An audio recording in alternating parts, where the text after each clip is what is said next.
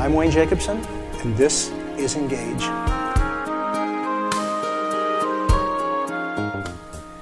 Over the last two weeks, we've been focusing on this growing conversation between you and God, how it is that you follow Him by listening to Him, and then the kinds of things we can talk about in prayer, the kinds of questions we compose, or ways we think that help us listen better to the kinds of things God might be breathing into our lives. Now, some people ask, Wayne, do you have a prayer closet that you do this in every day? And the answer to that is, I really don't. I don't see this as a daily ritual, but an ongoing conversation. So it happens throughout my day, whether I'm driving, whether I'm listening, whether I'm on the phone. I'm still listening and talking to God as best I can. Now, I have times when I don't do any of that, and I just enjoy the day, whatever I'm doing. But there's somehow a heart that always turns toward Him and listens to see what happens. Now, there are times when something particularly critical is going on, or I'm feeling a bit distant, that I'll go have a concentrated time. My prayer closet might be a walk in the foothills near here. I might be sitting in Sarah's garden for a bit and just asking God some questions and listening. I don't always get the answers I need right then, but somehow over the next day or week, those answers will kind of soak through to my heart if I need them. There are times when I don't need them. I considered unanswered questions to mean there's nothing I need to do about it right now, so just keep walking with Him. At other times, it really is up to me. God doesn't want to control every detail of my life, He wants to share my life with me. So sometimes that means, Wayne, do what you want to do, and I'll do it with you. I'll be in it with you. And that's often how it works as well.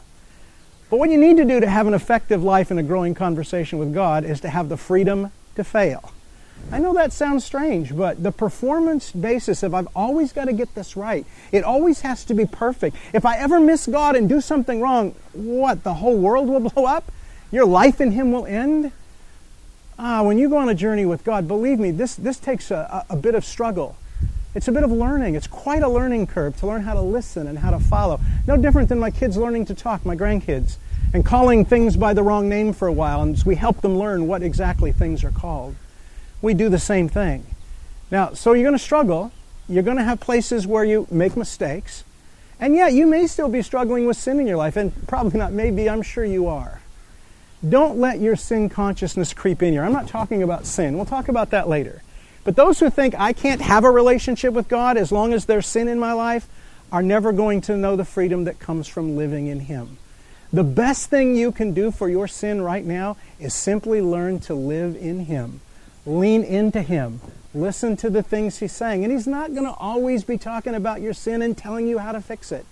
He's going to be inviting you into a relationship with Him where you learn to listen to His words of affection and then let Him lead you in the things that most concern you in your life.